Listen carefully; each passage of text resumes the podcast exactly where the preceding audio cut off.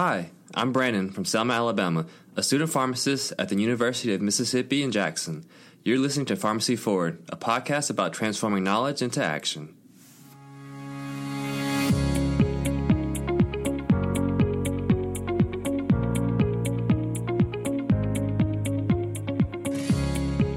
In this episode, we talk with Dr. Magaly Rodriguez de Bittner, Professor and Associate Dean for Clinical Services and Practice Transformation at the University of Maryland School of Pharmacy, about culture awareness and how social norms influence healthcare decisions and medication use.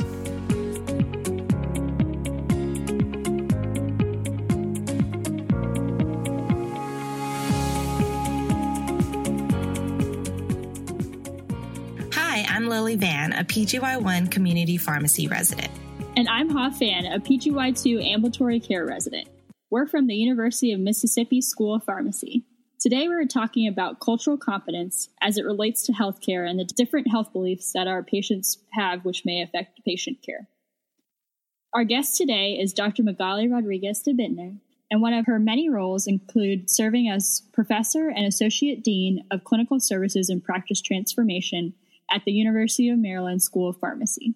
She is the Executive Director of the Center of Innovative Pharmacy Solutions, as well as spent time on the Diversity Advisory Council at the university and much more. Magaly, thank you for joining us today. We're really excited to chat with you. Yeah, thank you. It's in fact a pleasure for me to be with you today and talking about this very important topic that I'm, as you will tell in a couple of minutes, I'm very passionate about it. Great. So let's get started. So when I think about cultural competency, I'm actually drawn to my childhood. So as a young girl living on the West Coast, one of the things I vividly remember growing up was going with my mom to an apothecary shop in Chinatown to find different remedies for her ailments. So the walls would actually be covered in drawers of different roots and herbs, and she would buy these things to make different teas at home. And she really had a strong belief that these different roots and herbs would actually help to cure her ailments, because this is truly what generations of people had done before her. For me as well, when growing up, my mom grew up in Eastern medicine, which is very similar to Lily's story. We would go to herbal shops and purchase different remedies. However, my mom was diagnosed with heart failure and was prescribed many different Western medications, such as our typical Lasix and spironolactone. But she not only took these medications, but added on her Eastern medication to supplement and do things such as improve her liver and kidney health. But the scary part is that she didn't tell her provider because she felt that these additional teas and herbs were not medications. So when thinking back to our training as pharmacists and cultural competency, and when we're asking our questions when we interview patients, making sure that we're thorough and encompassing and aware of cultural differences.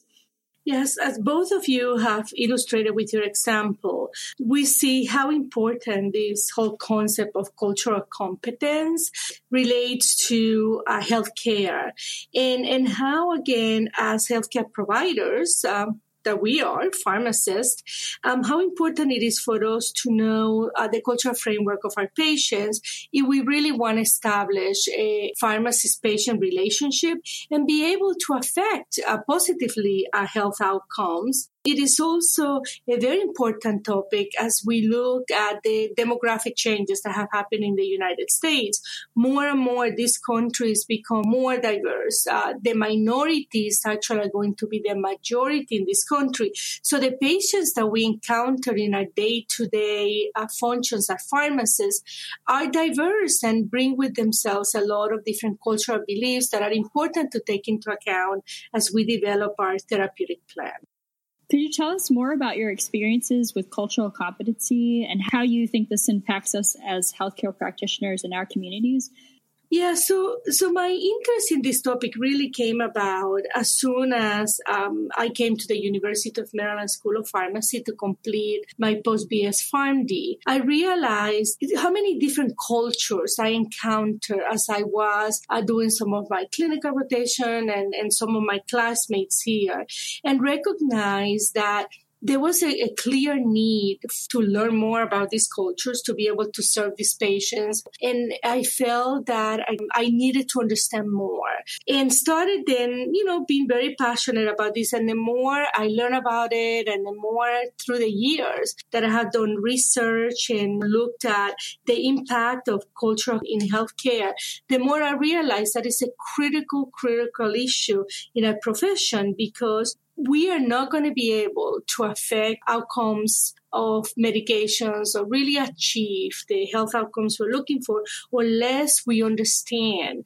the cultural framework of the patient to make sure that we learn how to approach patients that may be different than us. That includes all the way from language issues or language barriers, all the way to a set of beliefs that they bring to the treatment plays a vital role, not only in the whole issue of adherence to therapy, but it also plays a vital role in individuals really making important behavioral changes that are going to affect their health. Going off of what you just said, too, how does all of that bring us back to thinking about the economic and legislative outcomes of cultural competence and what we should be thinking about?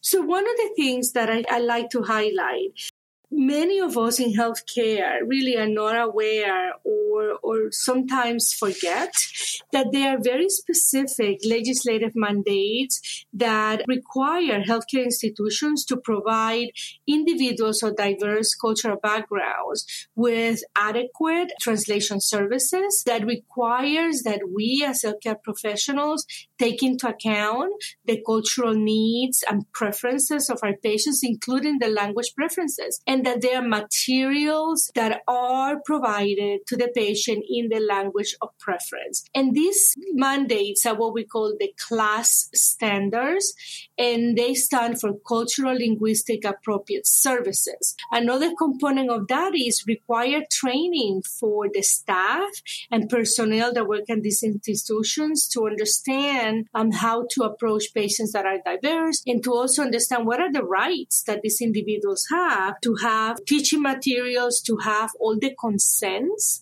particularly for surgery or some type of procedures to be provided to them in the language of preference. The other thing that I always, when I talk about cultural competence, that I always bring to light is the whole aspect of that it really makes economic sense. And what I mean by that is that if you want your business to thrive, then you do that by meeting the needs of the customers that you have. So if you own a pharmacy or if you are in a health system where you're seeing a lot of diverse patients, it makes sense to you to make an environment and develop an environment that is open and inclusive to all the patients that you serve.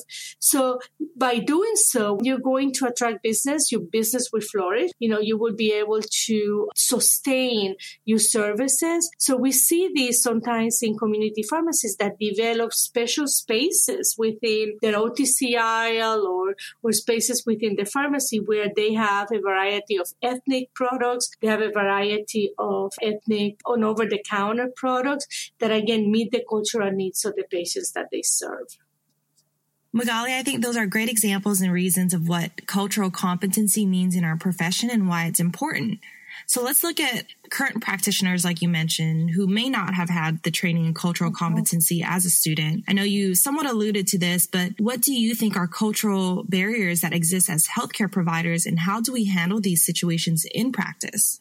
Yeah, I think that's a great question. And I really encourage all the listeners to this podcast to get curious and really start looking at learning more about this whole topic of cultural competence. And in fact, we also call it cultural proficiency, the highest level that a healthcare provider can get to, where you not only provide cultural appropriate care, but you're passionate and you invest in doing research and really learning more about advancing cultural competent care. So how can they do that? Well, there's a lot of online trainings that exist. There are a lot of great resources that are produced by NIH and the Center for Cultural Competence. There's also Georgetown has a whole center on cultural competence. There are courses that you can take to really become more proficient in this area.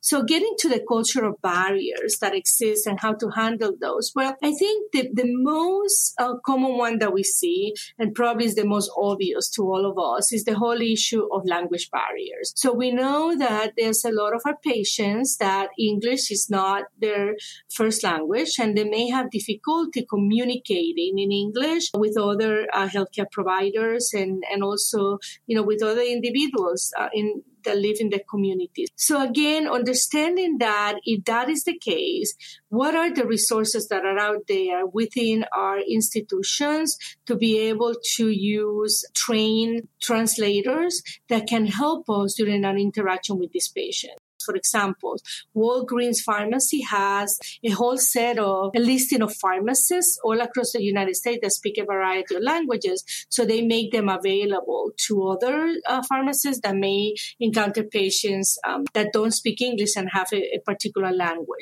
One of the things that I really want to stress is that we should use trained interpreters and trained, translators. These services should be provided by individuals that are trained to do this and not by asking somebody within your institution that speaks the language to translate when they are not trained to do that for healthcare. The second thing is, if you don't have those services available to you, then what I encourage you to do is to be patient and to understand that I always tease about this because the fact that somebody doesn't speak English, speaking louder is not going to make a difference, all right?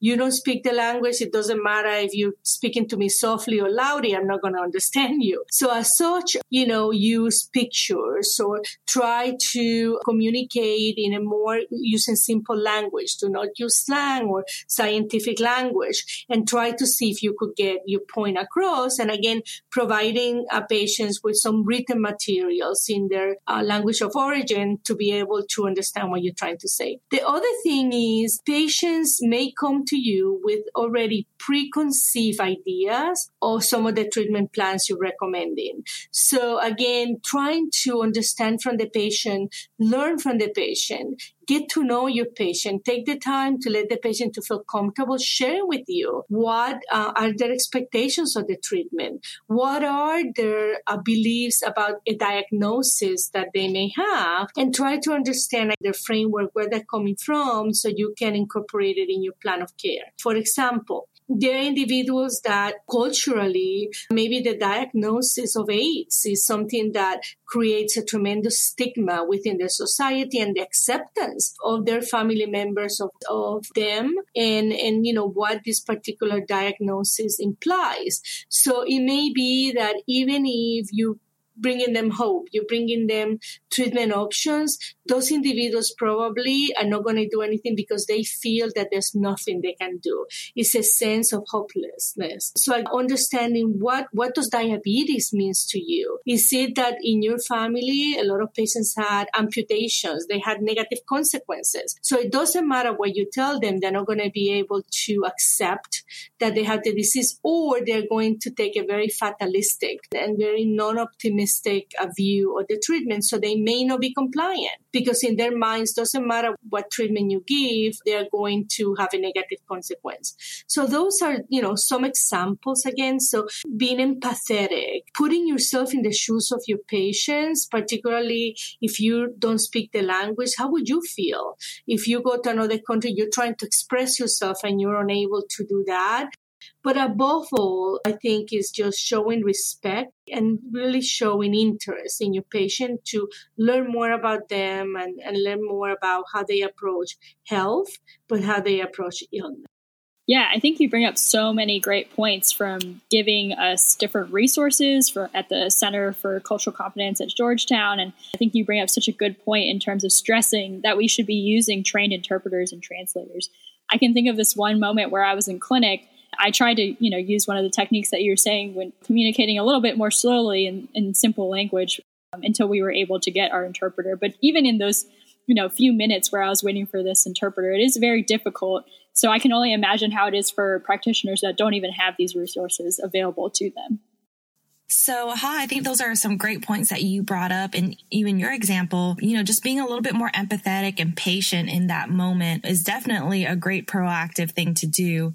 So Magaly, on the topic of empathy, kind of what we discussed a little bit while earlier, what are some ways that, you know, you think that we can respectfully challenge the beliefs of our patients? Say they do come in with different regimens they've been on at home, and it may not exactly coincide with the treatment plan that we've already created for our patients. What do we do in those situations? I think step number one is to do a very comprehensive medication review that takes into account, you know, really getting the patient to feel comfortable sharing with you everything they are using. What alternative treatments are using? What are the over-the-counter medications they're using? What herbal or home remedies they're using? So you really get a very clear picture of what is going on, you know, in terms of that patient. Once you do that, it's really assessing what could be the impact of those alternative treatments they're using, you know, in the treatment plan that you're thinking about, or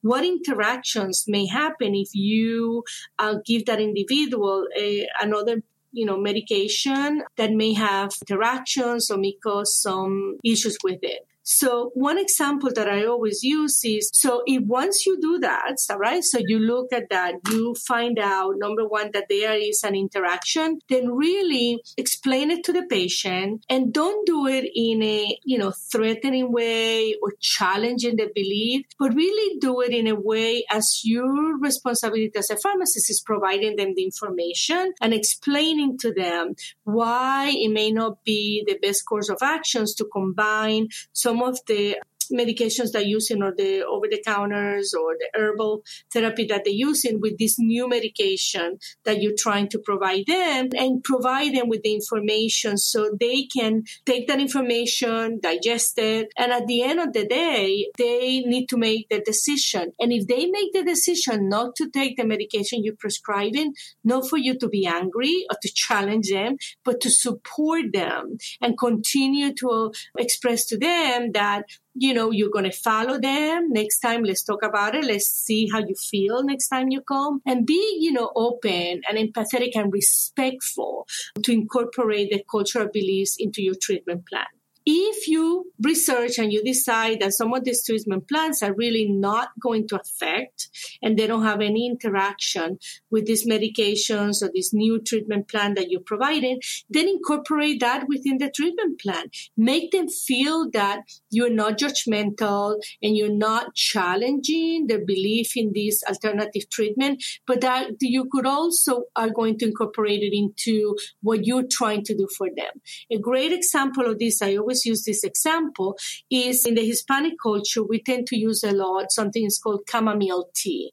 And individuals use it for everything, all the way from calming your nerves to help you go to sleep. And if you really look at that particular herb, it really doesn't cause a lot of drug interaction with other medications. So you could add it to your treatment plan and encourage the patients to continue to do that, to continue to take it. But at the same time, take these other treatment regimens that you're recommending to them. Another great example here is individuals that may believe in meditation or believe in other ways of bringing cure to themselves. So again, incorporate those other techniques within your treatment plan.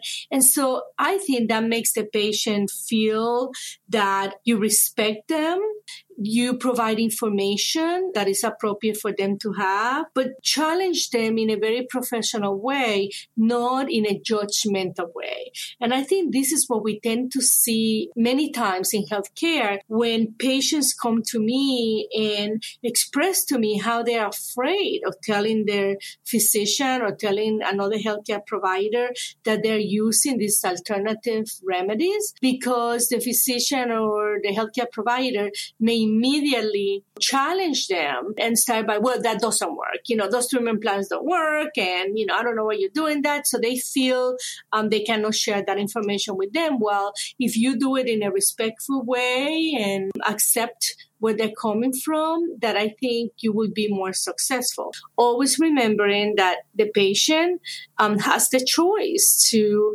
do what they feel is best for them. I agree. We really need to put together all the skills that you've reviewed, especially displaying empathy and being respectful in order to put together a treatment plan for our patients that work for them. I love the point that you both made about the importance of not just empathy, but also respect in the patient's belief in order to truly gain their trust as we care for our patients to the highest degree possible.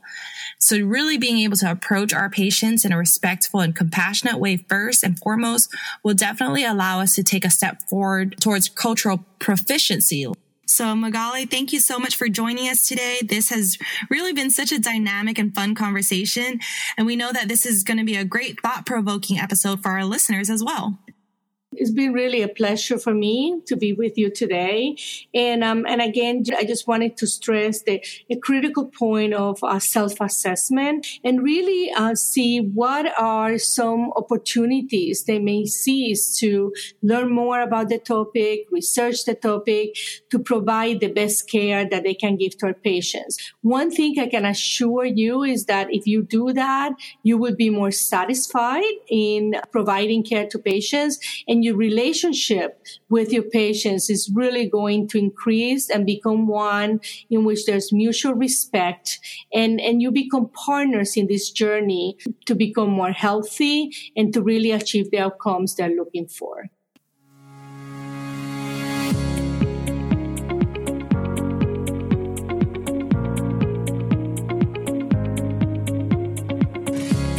Thanks for listening to Pharmacy Forward, a podcast about transforming knowledge into action. If you like this podcast, please subscribe using your favorite podcast app and tell all of your pharmacy friends and colleagues. Be sure to rate us and send us your feedback. We'd love to hear from you. If you have a story you'd like to share about someone who's transforming knowledge into action, send us an email. Pharmacy Forward is produced by the Division of Pharmacy Professional Development at the University of Mississippi School of Pharmacy. For more information about our professional development programs, visit PharmacyCPD.org. That's PharmacyCPD.org. This episode was conceived and developed by Ha Phan, Lily Van, Megan Brown, Laurie Fleming, Josh Fleming, and Stuart Haines.